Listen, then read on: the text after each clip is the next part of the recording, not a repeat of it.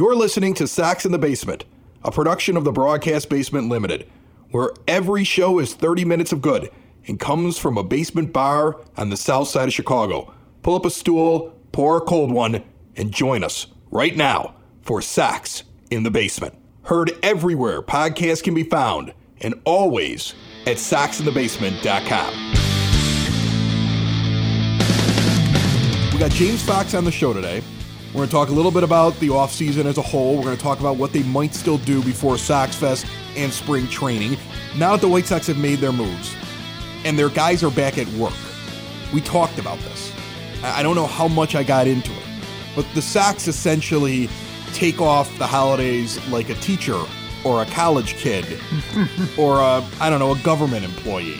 They're gone for like weeks, right around the holidays. So they got back into the office on Monday, and Monday I was contacted by my new ticket representative. If you've gone to a White Sox game and filled out anything online, you have a ticket representative, even if you've never had season tickets. Right, because they want to make you feel special. Right, so I have this guy. I got handed off from another guy. That guy probably got promoted to like people that actually buy full game plans. Right. This guy's probably new. Okay, so my new guy, Mike, he called me right after the Grandal deal. I think I told this story. And then you're like, hey, get Zach Wheeler and we'll talk. Right. And so when they lost, I haven't heard from him since. But now all these moves happen over the holiday break. So what happens Monday morning? Boom. I got a phone call. I got a message. I got a text. Hey, I left you a message. It was kind of like the needy ex-girlfriend. Yes. It was kind of like that.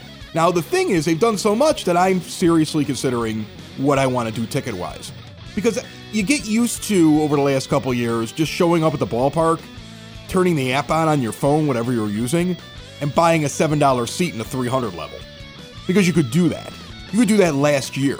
You could show up middle of the week for like a Tuesday night or Wednesday night game and just show up at the ballpark, go get a beer at Cork and Cary, walk over like 20 minutes before game time, turn on your app, and just see people trying to sell their season tickets as quickly as possible. Ticket brokers just trying to get anything. $5, $3. Like you get upper deck for like $1.50. Wow. You could. Like last minute before a game, you could do that last year. That's crazy. I went to a game with my uncle. We met down at the ballpark. He went on his phone, bought 4 seats at $7 a piece for a Wednesday night game in the 300 level right at third base.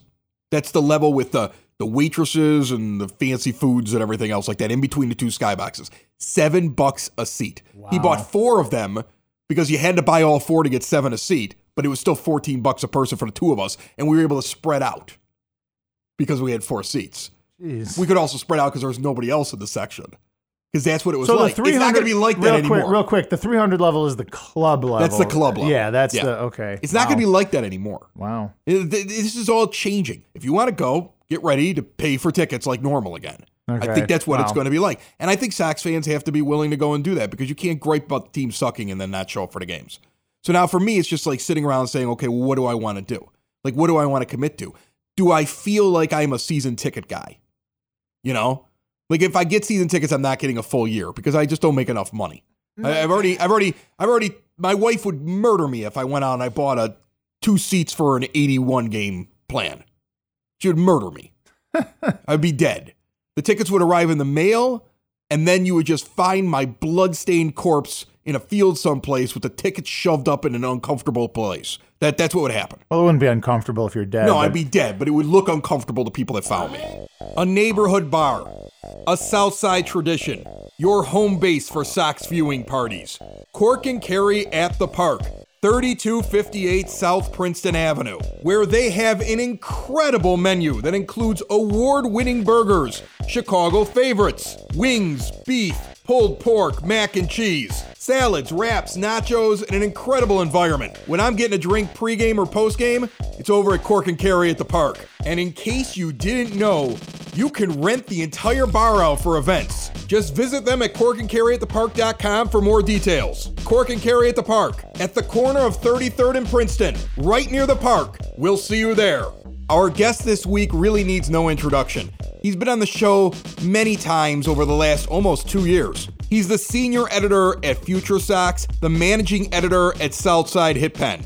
James Fox was so right about everything that happened with Luis Robert, from the extension to pretty much nailing all the details of the contract, that the National Baseball writers had to give him props after it happened. Also, be amazed at this interview. If you pay close attention, we talk with James on Monday night. And on Tuesday, the White Sox signed relief pitcher Steve Cishek. Listen how James will predict it when I play the interview.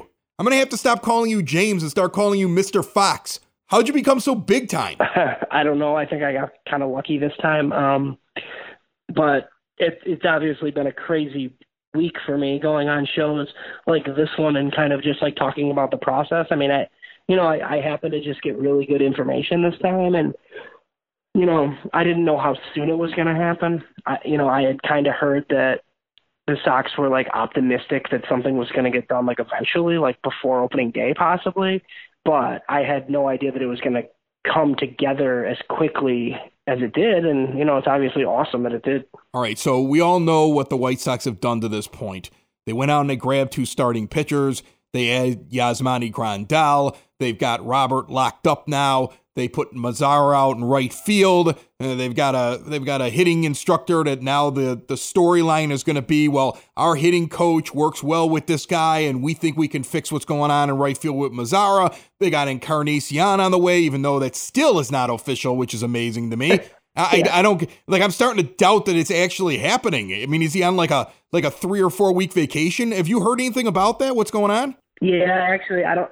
I think there's like a solid chance that he's not back from the Dominican Republic yet. So I heard actually that he kind of like accepted that deal before they were like expecting him to accept that deal. You know, like he was like, you know, like I think they thought that like the offer was good and it like might get done, but he had his like father's funeral in the DR, you know? So like, oh yeah, he's probably not going to be handling baseball right now. But then like, I guess like, you know, either him or the agent obviously like put it out there like, oh yeah, we're taking the White Sox deal. But like, he also like needs to pass a physical before Rick Hahn's going to like say anything about it. So right, exactly. I don't know. So is the whole plan here? I mean, am I missing anything? But the way that I see it is that deal makes an awful lot of sense as like a 1 year deal with the 1 year option, because you can easily buy him out if Andrew Vaughn is ready. And if Andrew Vaughn is not ready, you just, and Encarnacion has a good year, you just pick up that second year. No, I think it's a great deal. I think, you know, the fact that we haven't seen the official deal yet, but it didn't seem like there was like a huge buyout in UQ.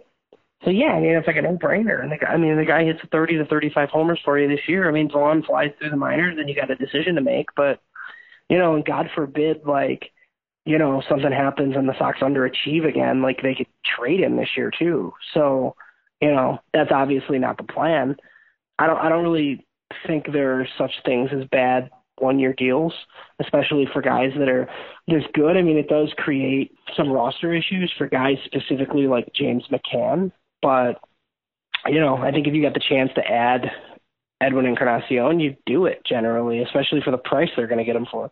You know, I know that you were a patient guy during this offseason. We preached a lot of patience as well while we were on the show. There are times where you can get a little frustrated with things. I know when the Wheeler thing didn't work out, Sox fans kind of started pulling their hair out like we're going to end up without a pitcher. We were concerned about that as well. What was the point? You know, because I know you're around the team. You covered a team like a glove. What was the point where you said, yeah, this is going the way that I wanted it to go? Like, what was there a specific move? Was there a specific thing that you heard where you were like, this is going to be the off season that we were promised? Yeah. So, I mean, obviously like the Grandal thing was like the start of it, but it was so early, right, that people kind of lose sight of it. Like, I feel like the White Sox get their positive press for like 72 hours and then they don't do anything else immediately, and it's kind of like, oh yeah, okay, so they're just going to add Grandal and do nothing. And honestly, like, I don't know, I'm not really like that type of fan. Like, I believe that this front office was going to add just because of like what I was told. But I mean, like, look, it's easy to be skeptical, especially like rooting for the team that we all root for. So like, I understand some of it. Now, the mass freak out over like Ross Detweiler signing or like, you know, number 5 starters signing with teams not named the Chicago White Sox, like stuff like that, like with a bunch of guys still on the board. You know, I kind of knew how some of the Wheeler stuff went down. Like they targeted Wheeler, they targeted Grandal. They were the high offer on both. The Wheeler thing didn't work out. There wasn't really much they could do. He went to the East Coast, and like something similar happened with Jordan Wiles, preferred Texas, and you know, Wade Miley preferred his old pitching coach from Vanderbilt and Cincy. Like stuff like that happens every year to every team, and we don't hear about it. But with the Sox, it's like, oh, well, they should have just paid more. Like, no, it doesn't work that way. Now, if Dallas Keuchel and Hyunjin Ryu and all these other guys like sign elsewhere and the Sox do nothing, then sure, like I'll pull the torches out and like everybody can follow me.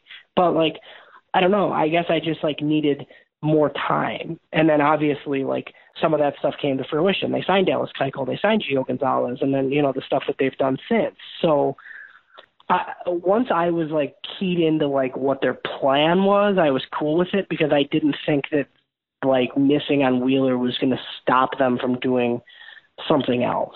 One of the things that people are talking about, or you at least see the negative people that are out there still, is, hey, we're not even at right in the middle of the pack right now with overall salary. Like there's still money that can be spent here. Do you think that the Sox are looking at any other pieces in this offseason?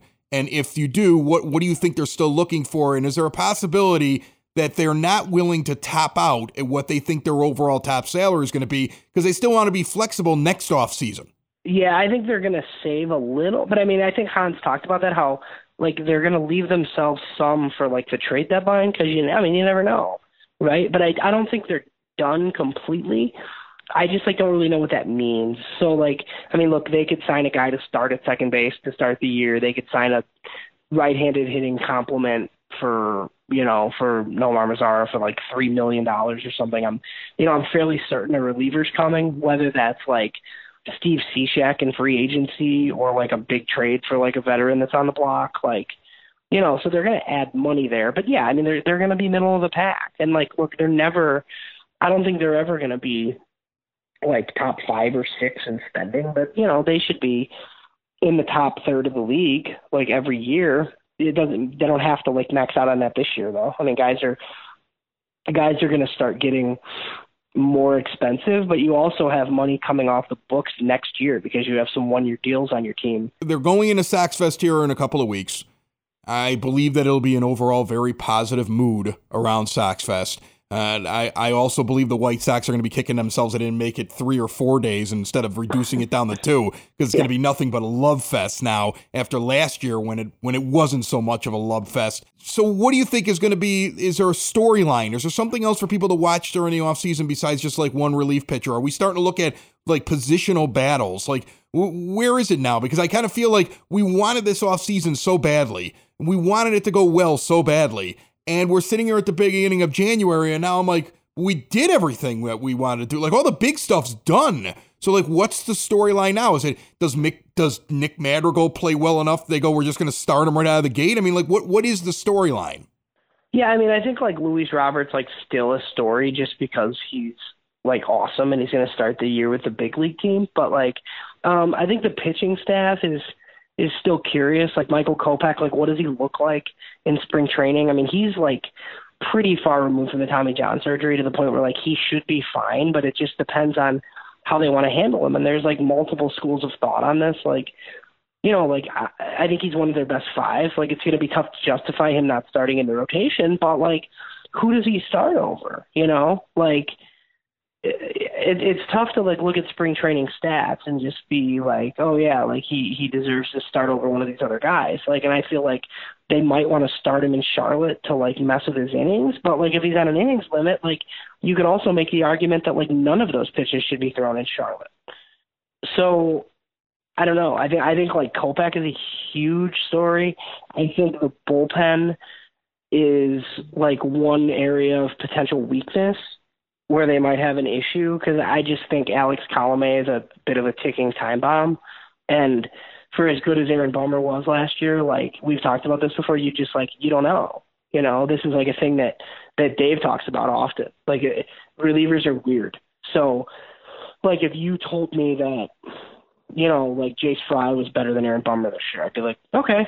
Like, I like wouldn't be surprised at all by that. Or like all of a sudden, like Cody Medeiros is good and like he helps you. Like, it's just like bullpens are weird. So like, I always trade those guys when I can for a premium. And, you know, if you can get like an Ian Kennedy for a reduced rate or a Michael Givens or somebody like that, like I'd be interested in it. And I do think that's probably one area like all through camp is like who the five starters are and then like who they initially bring out of the bullpen, because I think the lineup's like pretty much set.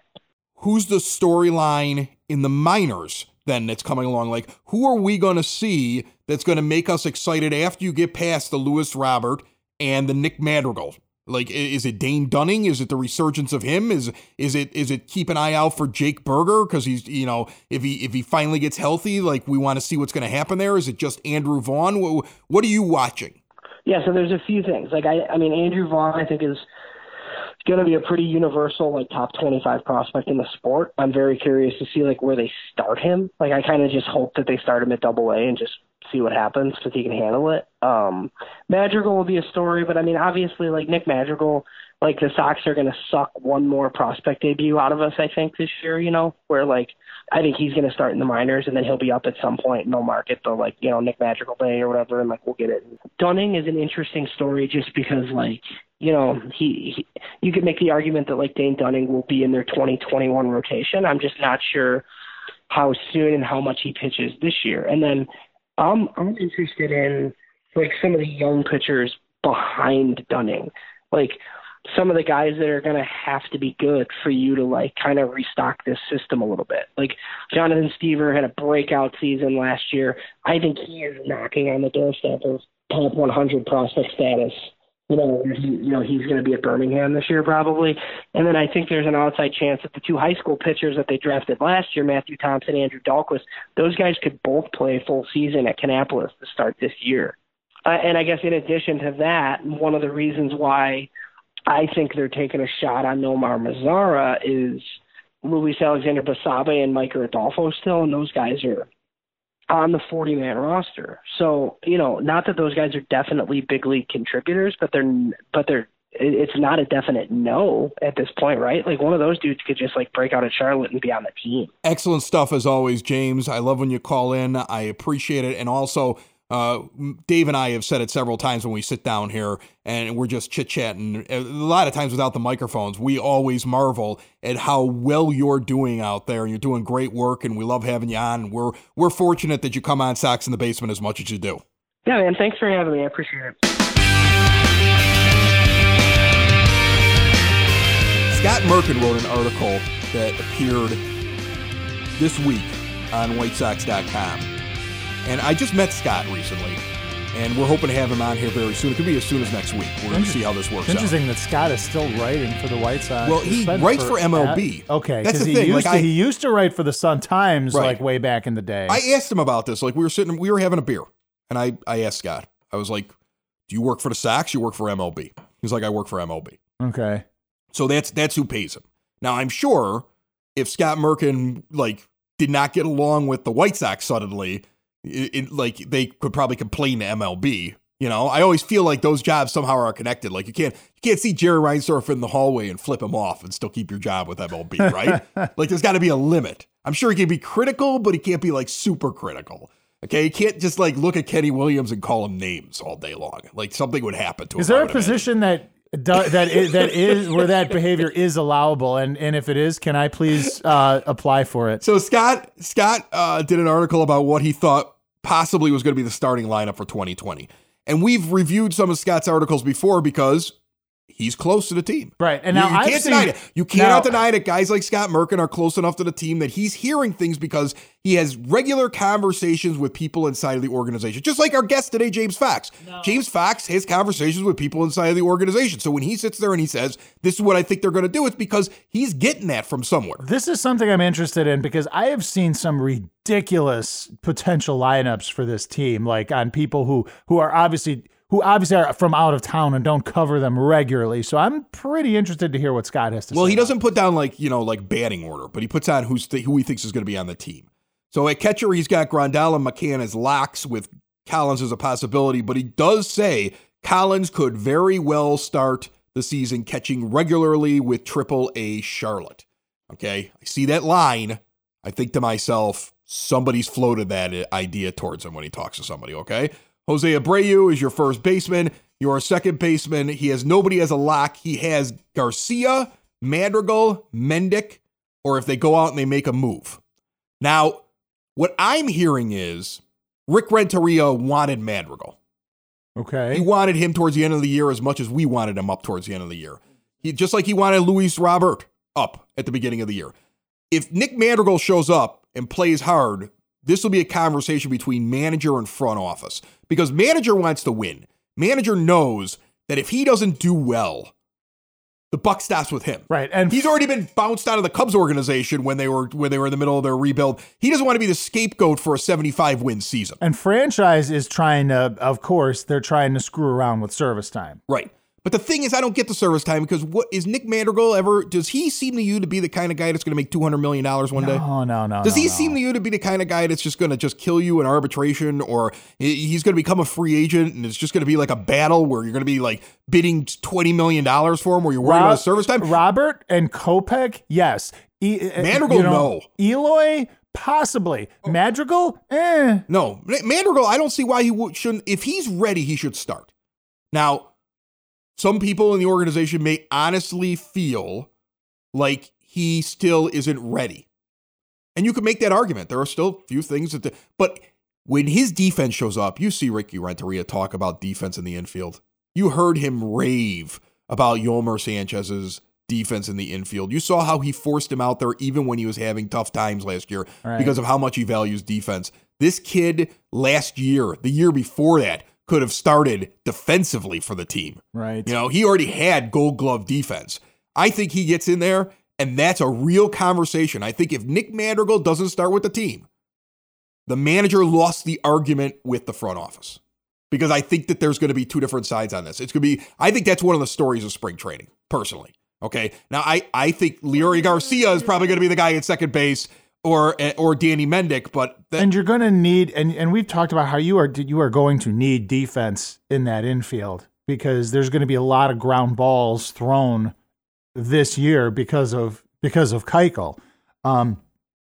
Also about how you don't know what you're going to get with Tim Anderson's defense or lack thereof. So yeah, I mean look, if we've said this before, dude, if you're trying to win, just stop it with the service time. Right. Sign these guys to long-term. You don't even need to sign Nick Madrigal to long-term. Or just eat the extra year of service. Nick Madrigal is not going to be a 40 home run hitter. You're not going to have to worry about signing him when his service time runs out.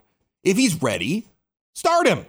Okay, I think that's going to be one of the more interesting storylines of the entire offseason. Now, look, Merck's got an easy job this year with the projecting the lineup thing because Tim Anderson's at short, Yohan Moncada is at third. He even knows his three outfielders with Jimenez, Robert, and Mazara. Right. I mean, I find it interesting talking to James Fox where he's talking about some of these guys on the 40-man that have the ability to at least show something in spring training. And if Mazara doesn't get going, you could see a Basabe. And I'm having a hard time still buying Mazara as your everyday right fielder anyway. Well, I think there's still another move coming. I don't think he's everyday, though. I think Adam Engel's playing when it's a lefty. I really do. I think Adam Engel's playing with... They may start off the season. Or Garcia, right. I mean, they may play a month. They may play a month with Mazara every day against lefties, righties, because they want to see. But he will quickly turn into a platoon player if he's up there doing terribly. I really believe that. You have you have Garcia and Engel that can go out there and can play right field and do better against lefties than what Mazara does historically. Right. It'll be a no-brainer when they No, but that's what I'm saying. Like when you're looking at your depth chart like that, or when you're looking at your lineup and you're seeing these guys saying, "Okay, Mazara is your everyday right fielder." I also agree with you and have a hard time believing that. And then Merck, he's on the pitchers. I mean, we all know who the starters are. Giolito, Keuchel, Gonzalez, Cease, and Reynaldo Lopez. Yes. With Kopech and Dylan Covey, at least at springtime, being the two outside possibilities. Covey's a AAA pitcher. And I liked what the 108 guys brought up last week, that he's not very good in his first inning. He's not a relief pitcher. You know what he is? He sits down in AAA, he pitches regularly, and if there's an injury and Kopech isn't ready yet, that's what he is. If there's two injuries, you see him. If there's a weird doubleheader and they've got to like have a guy come up for one start, that's what Dylan Covey is. That's the most you should see him all year long. Right. And Michael Kopech, it'll be interesting. Does he start the season with the team? Do they mess around? Do they try to play service time games? Does he show up at spring training throwing 100 miles an hour? And it's like very hard to justify why you wouldn't have him right away in the rotation. Does he start in the bullpen? And how quickly does Reynaldo Lopez lose his job when Michael Kopech is ready?